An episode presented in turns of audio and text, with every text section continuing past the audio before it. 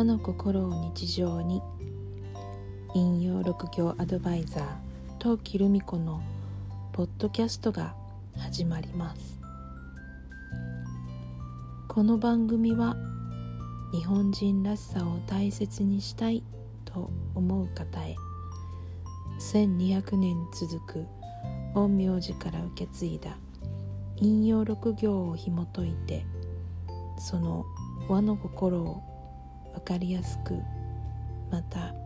日常に生かせる知識としてお伝えしています。今日は学びの日でした。仙道志向記師匠から講義を受けていました。この時節なのでオンラインの講義なんですけどね。午後いっぱいいっぱいお話を聞けてなんかうん。やっぱり面白いなって思って聞いていました。でその中でへえそうなんだと思ったことが一つあったのでシェアしたいなって思います。えっとそれはですねお正月ってどういう意味かっていうお話なんですね。1年は12ヶ月と思っていましたが実は1年は13ヶ月なんだそうです。1月から12月までの12ヶ月はまああるとしてその1月の最初の1日2日3日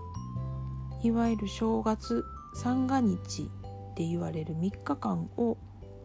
正月と呼ぶんだそうです。だから1月の123は正月で4日から後が1月なんですって。で正月っていうのは正しい月って書きますよねつまり三が日っていうのは正しいあり方を表しているということですね。123で1つの全体なので1が3分の12も3分の13も3分の1正しいやり方っていうのはまず元旦は、うん、初詣に行って神様にお願い事しますよね。これを頑張るのでこうしてほしいみたいなねなんかねそういうのがありますよね。なので1最初の一つは自分のため自分軸でいいよっていうことですそして2日目2日目はまあ挨拶回りに行ったりすることが多いでしょうね。ということは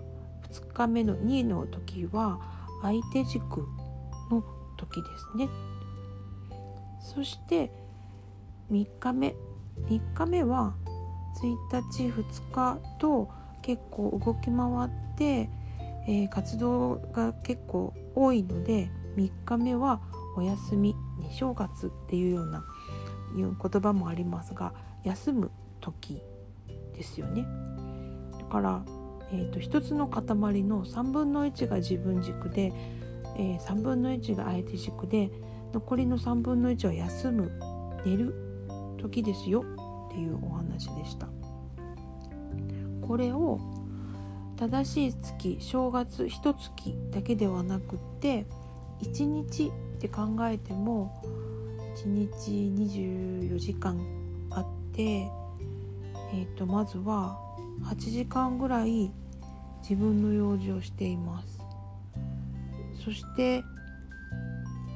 また8時間ぐらい仕事っていう形で誰かのために自分を動かすっていう時間を取りますよね。そして睡眠時間って8時間ぐらいって言われるのでやっぱり3分の1の8時間は休んでいるんですよね。だからこれってあり方として自分軸相手軸と休むっていうのを同じ割合で3つで構成して1つを作るっていうのは正しいあり方だっていうことでした。だからあの3等分ぐらいがいいので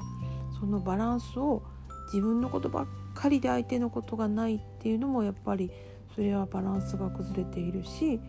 自分のことをないがしろにして相手のことばっかりっていうのもそれもバランスがおかしいし自分も相手も大事にして休む時間が少ないとやっぱりそれもバランスが崩れて体を壊してしまうし正しいやり方ではないよねっていう。とってもシンプルだけど